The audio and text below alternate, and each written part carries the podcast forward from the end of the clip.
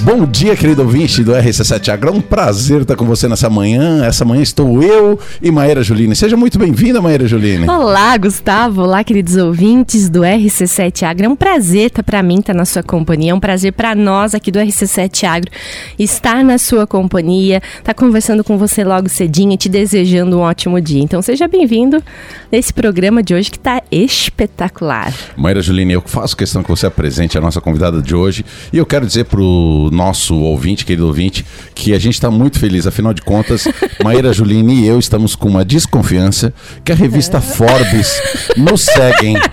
Revista Forbes, né, que Maíra Juline vai dizer o que é a revista Forbes, é uma grande, uma grande revista que faz publicação de lista de grandes nomes, né, Maíra? É isso aí, Gustavo. A Forbes é uma revista estadunidense de negócios e economia, mas ela tem é, revistas em todos os segmentos, em todas as áreas, né? Ela tem publicações quinzenais que representa artigos, então, em reportagens originais sobre indústria, investimento, marketing. Mas a Forbes é, na verdade, a mais conceituada revista de negócios e economia do mundo. É aí que a Forbes se consolida.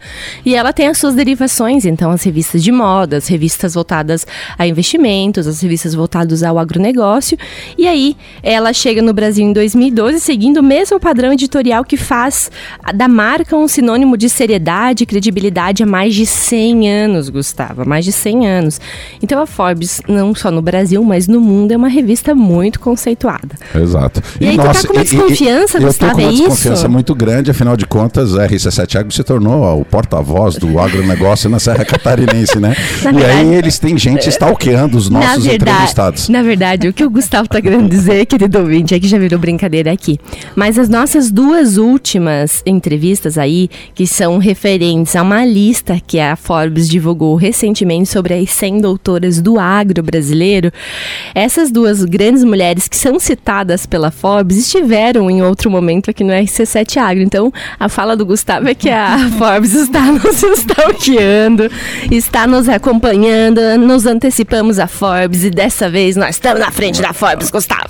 E quem que é a nossa entrevistada de hoje? Ah, Gustavo, a Mari, né? Marituxa, Mari, Marizinha, Mari do Tony, ela tem várias designações. Mas para quem não conhece essa grande mulher, Mariana Mendes Fagirazzi. Ela que é engenheira agrônoma, mestre e doutora em produção vegetal, gerente da Fazenda Santa Catarina e a grande responsável por inserir a cultura do lúpulo no nosso país. A pesquisadora que fez os primeiros estudos sobre essa cultura no nosso país. Gustavo, você faz ideia do que é ser a precursora, pioneira nos estudos dessa cultura dentro do país inteiro? Olha, não faço, mas seja muito bem-vindo, Mari, no dia de a hoje. A cara é um dela, gente, é um de disfarçada. Seja bem-vinda, Mari. Obrigada, obrigada, Gustavo. Obrigada, Maíra, pelo convite. É, vamos aí falar um pouquinho mais sobre essa cultura e, esse, e essa listagem aí da revista. Olha, Mari, a gente... A gente fica muito feliz, Mari, porque primeiro que você é uma amiga nossa, né? Então, a gente estava lembrando aqui nos bastidores, dando risada já. É, afinal de contas, a, a Maíra e a Mari foram contemporâneas em algum momento dentro do, do, do bloco da biotecnologia, ali na produção vegetal, né? E eu tive é, o prazer de preparar a, várias documentações para Mari Faguerazzi, né? Seja do, do, do, do mestrado dela, atas e tudo mais, e, e, do doutorado, e a gente acompanhou de forma sempre muito próxima isso, e é o que me deixa muito feliz, né, Mari? Passa porque, um filme, né, Gustavo? Passa um filme, porque assim, ó, quando é, eu ainda sou uma pessoa que vibro, sou uma pessoa que vibro demais pelo sucesso das pessoas que, que, que, que eu convivo.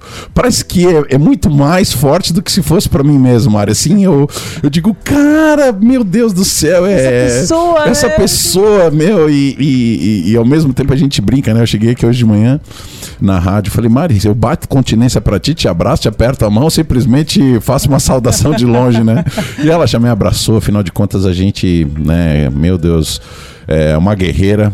Maíra, assim como você, Não, não me coloque Não, no não, mesmo não, patamar, não, porque não, não, não. estou. Duas mulheres que engravidaram durante é, o doutorado, ou seja, eu vi a Mari até o último momento com barrigão Indo a campo indo avaliar. a campo, ou Eu seja, lembro, eu gente, lembro, eu lembro, eu nós, lembro. to- nós estamos falando de, de, de, de não, mulheres. e vou fazer um então- parêntese, tá? Não é só a gestação, Gustavo. É ir a campo, é debaixo de sol, é abaixa, levanta, é coleta material, é coleta dado. Enfim, a Mari grávida acho- da Luísa, meu Deus, acho que até as finais ali, 37, É. 38, a Mariana tava lá no campo. É, mas isso é um ponto, acho que interessante que o Gustavo tá colocando na mesa, que é a, a mulher na pós-graduação grávida, a mulher na pós-graduação gestante, Uhum. né? Com filho.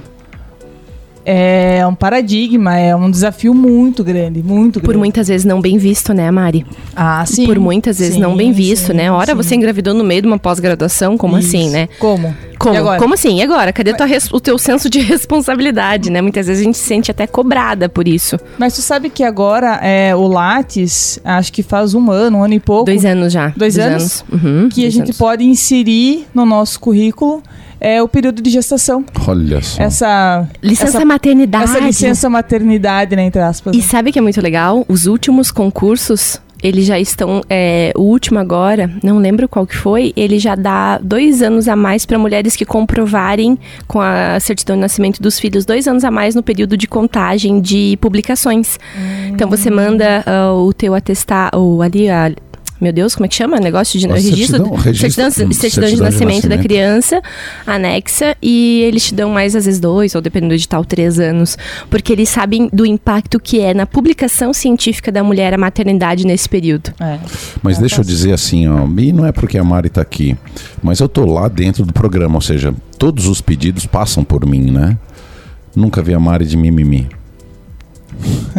nunca vi a Mari se lamentando, nunca vi um pedido dela de, sabe, de prorrogação. Né? Então você vê que que quem é diferenciado é diferenciado, ou seja, né? É, é aquela história, gravidez não é doença, ou seja, eu, eu tenho, sabe? E, depo- fazer- não, e depois da gravidez, Gustavo, a, a Mari foi pra Itália, É. e a Calu pequena, né? Isso, isso. E teve Mas, mais esse desafio, né, Mari? Não foi só a gestação, finalizar um. Mas só falar um pouquinho assim, dessa, dessa parte da gestação bem rapidinho. Quando eu descobri que estava grávida, o meu orientador era o professor Clóvis. E aí eu falei, esse professor, olha, cara, eu tô grávida. Foi mas... no mestrado, Mari? Foi no mestrado. Foi no mestrado? É, no início do mestrado. Caceta, E aí eu pensei falei, que tinha sido no professor, acho que eu vou, eu vou desistir, né? Com tudo isso que a Maíra conversou, é mal visto, blá, blá. E aí eu senti um apoio muito grande do professor Clóvis. Que legal. Ele falou, não, Mari, vai, a gente te ajuda, tu vai conseguir. Que legal, gente. E aí te dá aquele voto de confiança. Nossa, que legal. Aí fui e assim, no- no- na parte que o, que o Gustavo falou de prorrogar prazos, eu adiantei ainda o meu mestrado. Mari é fora da curva. Mari é- Por isso que ela tá na lista, Eu você fiz o- entendeu, eu fiz meu Gustavo? mestrado em um ano e meio. Caramba. Passando Ô, Mari, por gestação. Ô Mari, fala um pouco do teu mestrado. Foi com o professor Clóvis ali da- da- das culturas de inverno, né? Isso, isso. Eu trabalhei com um redutor de crescimento na cultura do milho, Entendi. né? Que era, a ideia era a gente aumentar o adensamento de, de plantas, Uhum. mas quando a gente adensa é, a- Começa a criar muito sombreamento, precisa que a planta fique menor. Isso, aí tem um, um problema que pode dar um acabamento do milho, então a gente usava é, o Trinex apactil Uhum. como uma estratégia para a gente reduzir o porte de plantas e não acamar, Uhum. né? E aí, enfim. Olha só, eu pensei que era na fruticultura já, então não. Não. Cara, isso, isso é muito legal, né? Porque é, você encontra. Eu, olha, são poucas áreas que me surpreende tanto quanto a área agronômica, né? Outro dia nós estávamos falando no, no, no programa número 300, né, Maíra? É, da nossa busca por tentar contemplar todas as áreas do agronegócio e a gente sabe que a gente ainda está devendo muito. E olha que o que a gente consegue trazer a público é surreal em termos de conteúdo, né? Mas olha só, Mari, é, essa complementação de, de, de, de áreas, como, como foi importante dentro desse teu, desse teu crescimento, né? Tu, tu, antes do mestrado, tu já tinha ido para fora do país, Mari? Não, já. Então, assim, durante a graduação, como eu, eu comecei a graduação e já é, fiz interações com o projeto de pesquisa do professor Lau Rufato, então eu comecei a ter mais conexões com outros professores e ter oportunidade de fazer alguns intercâmbios, né? Então, em 2009, eu fui para Argentina, fiquei seis A graduação meses. tu fez no CAV? A graduação no CAV. Ah, tá. Fiz a graduação no CAV e comecei em 2006.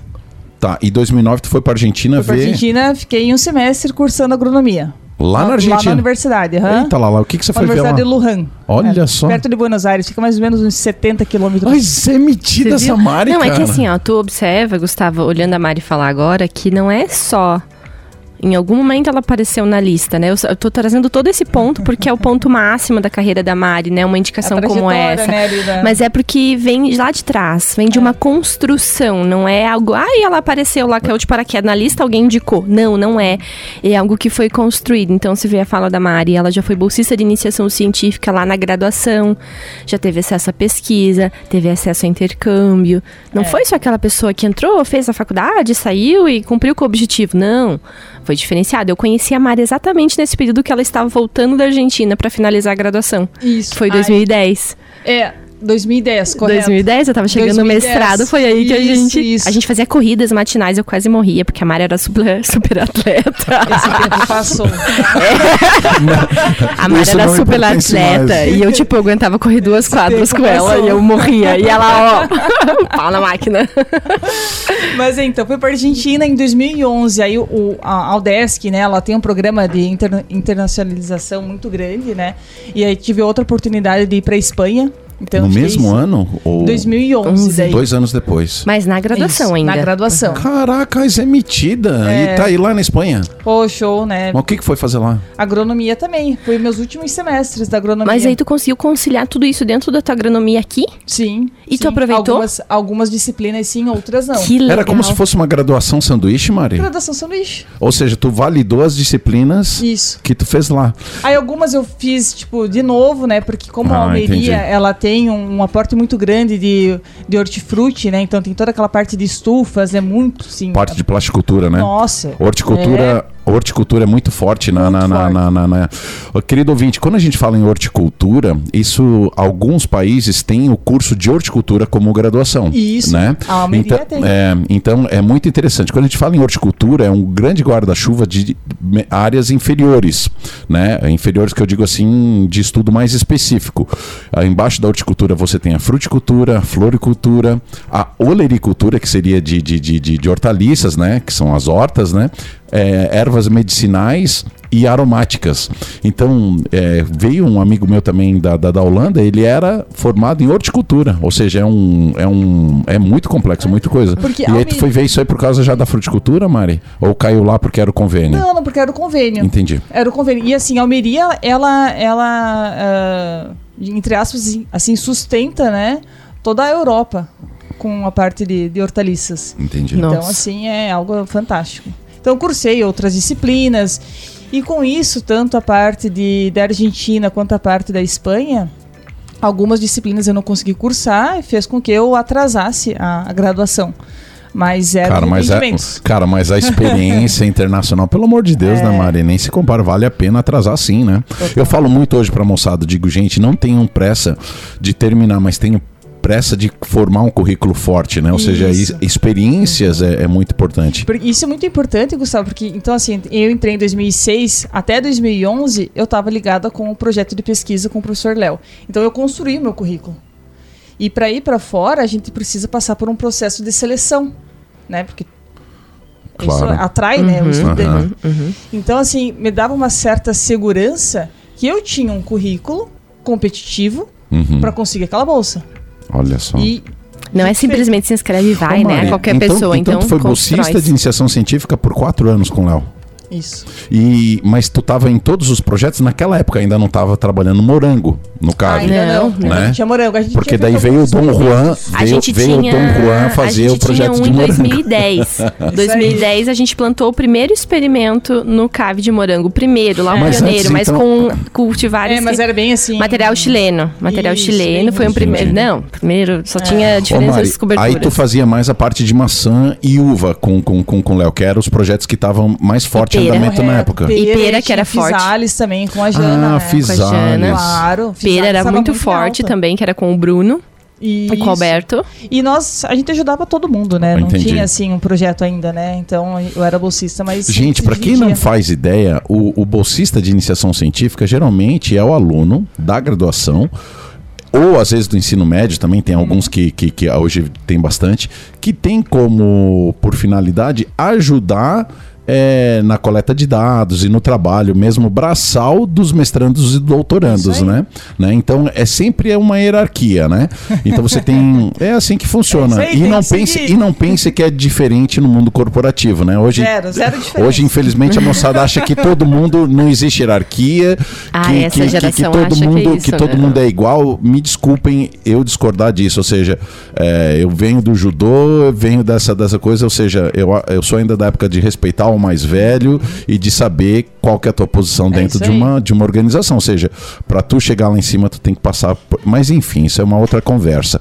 Mas o, o bolsista de iniciação científica, assim como o mestrando, muitas vezes está abaixo do doutorando e, e eles ajudam no projeto doutorando, né?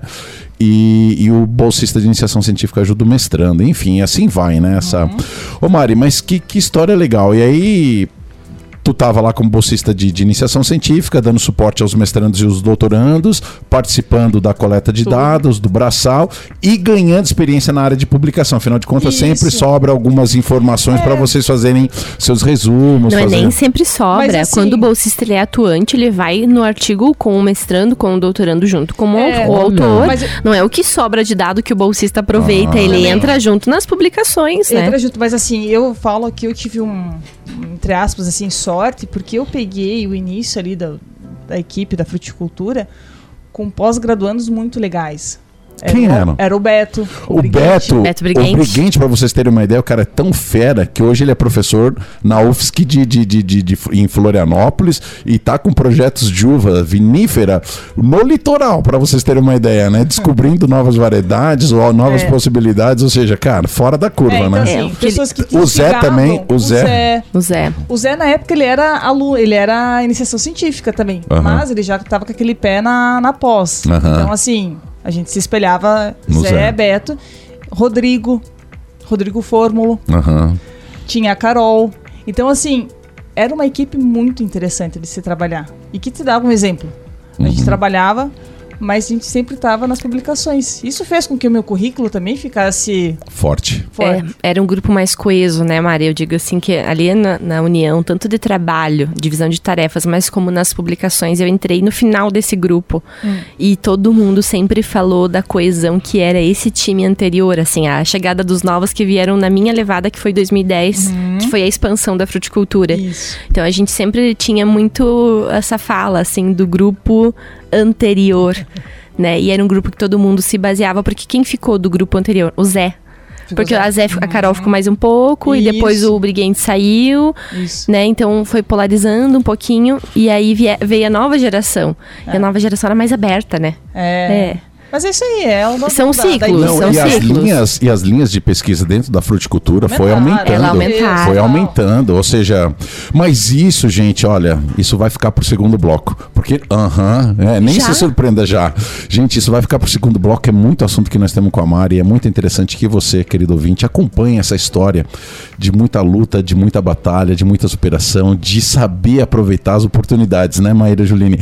É a história de saber pular em cima do cavalo encilhado. Eu sou o Gustavo Tais. Giline. E nós estamos aqui com Mari Faguerazzi, que é um grande prazer, uma queridona, contando pra gente toda essa trajetória, como se formou essa grande mulher, que foi valorizada, inclusive, pela revista internacional Forbes, como uma entre as 100 mulheres doutoras de destaque no nosso Brasil. Fique com a gente até daqui um pouquinho. Bom dia, querido ouvinte do RC7 Agro. Estamos de volta ao segundo bloco do RC7 Agro, conectando você ao mundo do agronegócio. Eu sou o Gustavo Tais. Maíra Giline. E eu sou Mari. Muito bom, muito A bom. Mari, a Mari já é aqui de casa, então a gente se sente, ela se sente muito à vontade aqui, graças a Deus. Mari, nós estávamos no primeiro bloco, então falando toda essa trajetória, o saber aproveitar as oportunidades da onde a gente está convivendo, né? Eu acho que nesse aspecto eh, ninguém pode tirar o teu mérito de ter se jogado dentro de tudo que a universidade te disponibilizava naquele Correto. momento, né? E eu acho aí. que isso nós podemos puxar para nossa vida, Maíra. Tem tantas pessoas que passam por diversos lugares e baixa a cabeça e não olha para as oportunidades que estão. E a UDESC tem tantas oportunidades, gente, que às vezes o aluno fica preso só nas aulas e vai embora, aula e vai embora. Eu acho um desperdício de tempo tremendo. O CAV tem muita oportunidade de você faz- fazer atividade extracurricular. É só.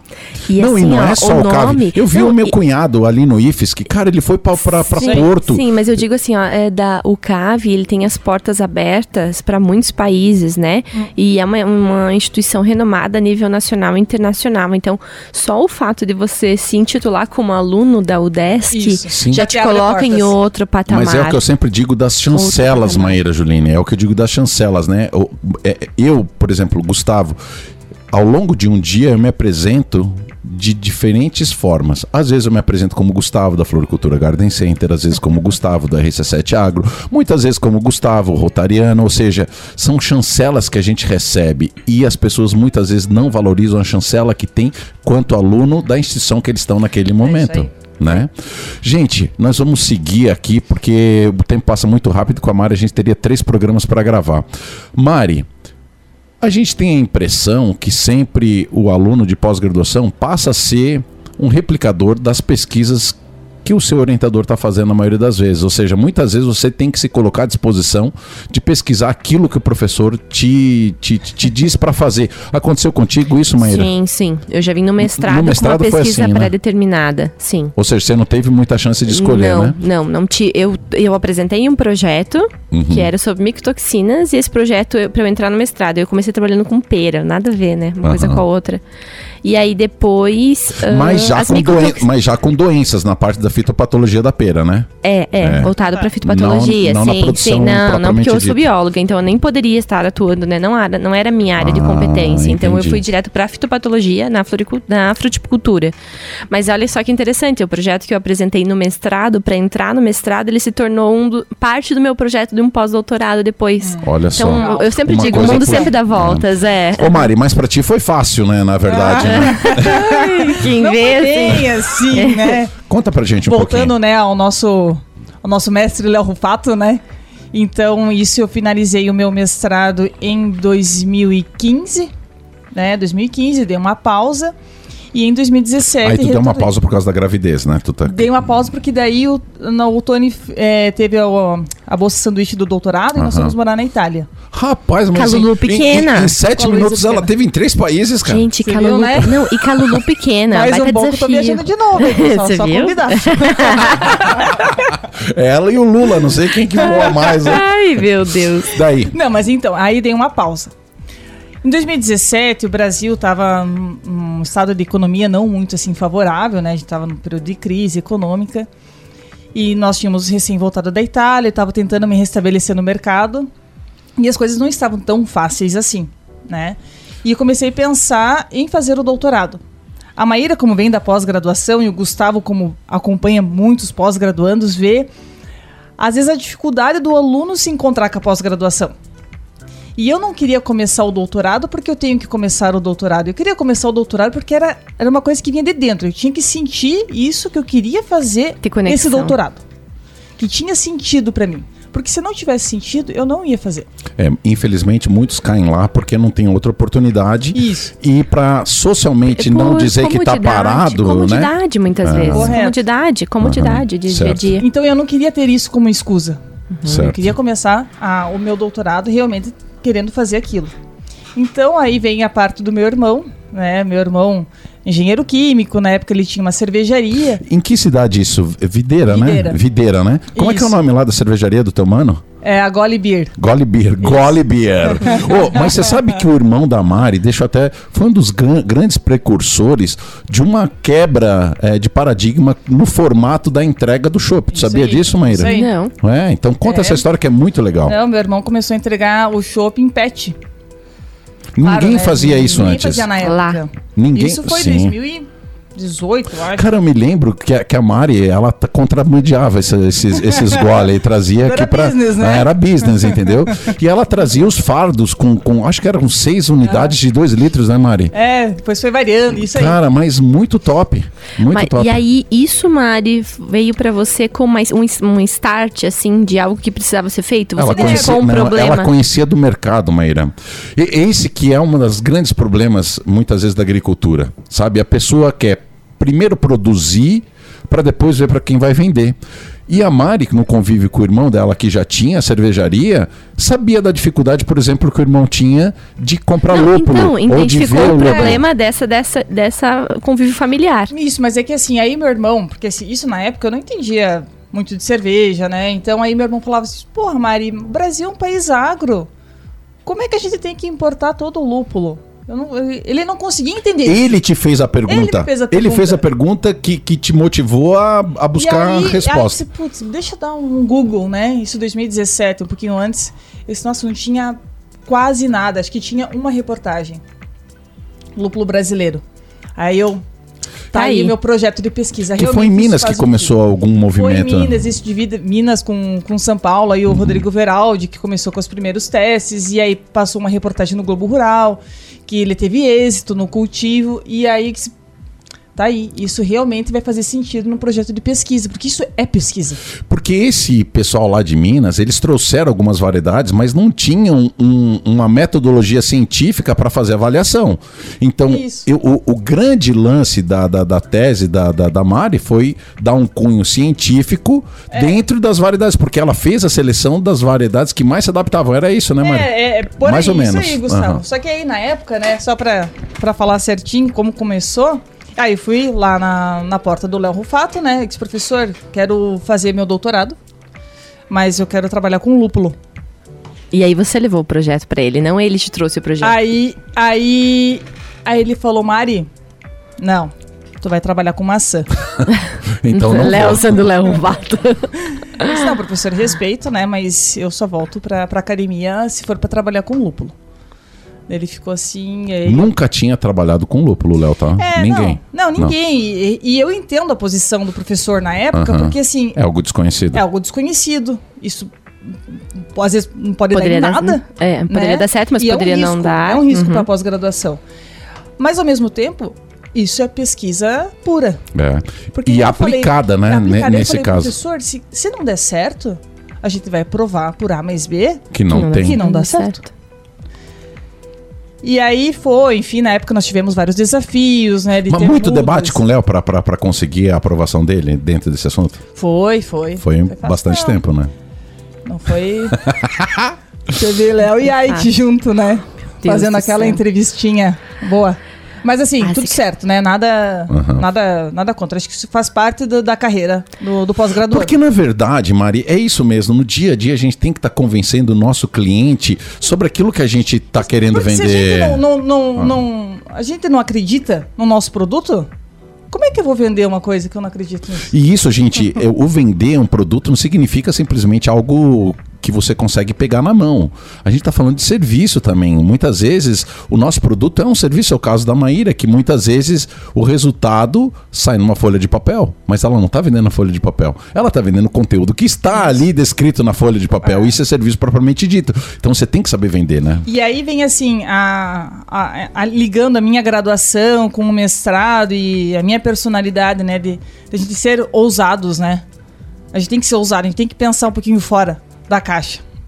Mas nada melhor do que encontrar um professor certo, na hora certa e num boom também que o Brasil tava de crescente de cervejarias. Não, e Santa Catarina como, como protagonista nesse movimento. Ou seja, se eu não me engano, uma das únicas faculdades de mestre cervejeiro é em Blumenau, né, Mari? Se eu não me engano, né? Acho que sim, Gustavo. Pode ser que agora tenha outras, Sim, mas tá? na época era só Blumenau com que tinha. certeza. Uhum, é isso Mari, aí. Existe uma e graduação como pra- foi é, esse, esse desafio, assim, de levar o professor e a execução como um todo durante o doutorado? Assim, quais foram os desafios para que a gente Não. possa eh, entender, assim, traduzir como foi para você fazer uma pesquisa pioneira que te trouxe essa projeção que você está hoje? É, assim, a gente não sabia de cultivares, como é que elas iriam se adaptar no Brasil, e isso foi uma da. Isso foi meu objetivo, né? A adaptação dessas cultivares.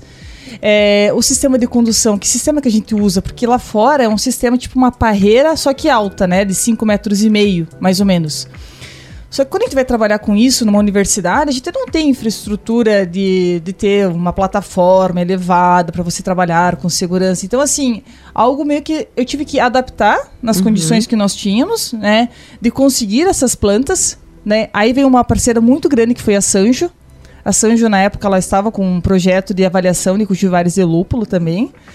E aí veio outras famílias. A Sanjo também. de São Joaquim? Sim. Quando você começou, eles já estavam pensando nisso também? Sim, tavam. Barbaridade. Sempre. Então, assim, uniu muitas, muitas pessoas muitas engajadas forças. no projeto que deu, assim, a repercussão que deu. É, eu lembro que quando saiu a primeira flor de lúpulo, né? Eu tirei da minha plantinha, eu levei lá na mesa do professor, que só o professor Aqui tá, a primeira flor e realmente dá lúpulo, né? Mas assim, claro, vinham milhares de outros desafios, mas foi provado que uma flor a gente conseguia produzir, né? Uh, mas enfim, acho que aí foi um, uma quebra de paradigmas, a gente conseguiu provar que a gente tinha capacidade produtiva. Mas como vocês sabem, é uma cultura nova no Brasil. E a gente precisa de outras entidades pesquisando para a gente conseguir uma representatividade, para a gente conseguir patamares produtivos elevados como é lá fora. Né? Eu, eu é, olho muito como é que foi a introdução do cultivo da maçã no Brasil. Não foi de um ano para outro. O cultivo da maçã levou 20 anos, mais ou menos, 20, 30 anos para ser estabelecido. Hoje o Brasil é autossuficiente e ainda consegue exportar maçã. E lá atrás o pessoal falava que não dava de, de que produzir. Né? Então, assim, eu vejo muito parecido com o lúpulo. Nós temos desafios a serem batidos, mas a gente está conseguindo manter é, essa, essa pegada de pesquisa, essa, esse engajamento com os produtores. Maria, eu quero que tu fale para o nosso ouvinte. É, existem duas maneiras de você desenvolver uma. de você multiplicar uma planta, tá? Existe a maneira sexuada e a maneira assexuada, certo? Sexuada você pega dois indivíduos, né, mistura lá e cada semente daquela vai ser teoricamente uma nova variedade. Uhum. Tá? Quando a gente faz uma multiplicação assexuada, seja por enxertia, estaquia, você está multiplicando exatamente o mesmo indivíduo. É, Mário, eu quero que tu explique para o nosso ouvinte o seguinte: as variedades que na época tinha aqui são todas variedades que foram sendo selecionadas ou desenvolvidas fora do país. Certo? certo? Ou seja, por isso a complexidade. Toda a seleção estava sendo feita para o clima, para o solo, para o fotoperíodo que não eram do Brasil. Isso. E esse que é o grande desafio no momento. Hum. Que o Brasil comece a, a fazer ver. sua própria seleção para as condições aqui, né, Mário? Eu queria isso. que você falasse um pouco sobre, sobre isso. Ainda, ainda é assim, né, Gustavo? A gente tem poucos programas de melhoramento genético no Brasil. Já existe um programa específico de lúpulo? Quem, quem tem, está? Eu acredito que a própria UDS que tenha, Já os professores ali de genética. Acredito que o pessoal da Exalc também tem algum programa de, de melhoramento genético e outras empresas privadas também o já Márcio, começaram. O Márcio Santos agora acabou de, de, de, defender, mas é, é, é um começo. É começo. Gente, nós estamos falando que nem a Mari, nós estamos falando de algo que é complexo. O, o, o, lançamento, é, eu vou falar da época das rosas, tá? A partir do momento que você mistura a planta A com a planta B, levam oito anos para a seleção de uma nova variedade. E eu estou falando de rosa, que é rápido. É. No caso de frutíferas, é 20 é, mais anos. tempo. E aí tem que ter o um interesse comercial também, é. né? Então, assim, quando a gente fala de lúpulo, é, a gente precisa de um fotoperíodo para essa planta ter um potencial produtivo. Explica o que, ideal, que é fotoperíodo, né? Mário, É a quantidade de luz, né? Que, que a planta precisa para florescer. E o lúpulo ele é considerado uma planta de dia curto. Né? Então, assim, teoricamente ele teria que estar brotando agora, que nós estamos em novembro. Já deveria estar brotado, né? Mas as nossas condições de primavera estão um pouquinho adversas. Mas ali no dia 22 de dezembro, 22, 23, quando os dias vão começar a diminuir, o lúpulo, teoricamente, ele tem que começar a florescer. Porém, aqui a gente tem um fotoperíodo de 13 horas, 12 horas mais ou menos. E o ideal para o lúpulo é de 16 horas. Então a gente que só encontra, suplementar. Uhum. Ou seja, que você vai encontrar ou bem ao norte do nosso planeta hum. ou bem ao sul do nosso planeta. Por isso que são as zonas produtoras de lúpulo. Hum. São essas zonas aí, do paralelo 40, mais ou menos né? Que a gente vai conseguir essas quantidades de horas. Então, o que, que a gente faz aqui no Brasil? A gente suplementa. Então, todas, a maioria das plantações tem essas iluminações. Mari, e qual foi a conexão com a indústria, né? Quando que a conexão com a indústria Ah, é, veio, assim? Que momento que isso se deu, esse, esse interesse comercial é isso. unificado à pesquisa? Legal. É, em 2019, mais ou menos, é, início de 2019, fui fazer um, um- um curso de sommelier em Florianópolis. E na minha mesma turma tinha a gerente da fábrica daqui de Lages, da Ambev. Olha só. né? Eu lembro que quando eu fui fazer esse curso, é um curso que, teoricamente, ele não é tão, assim, é, barato, né? Aí fiz nas minhas parcelas, né?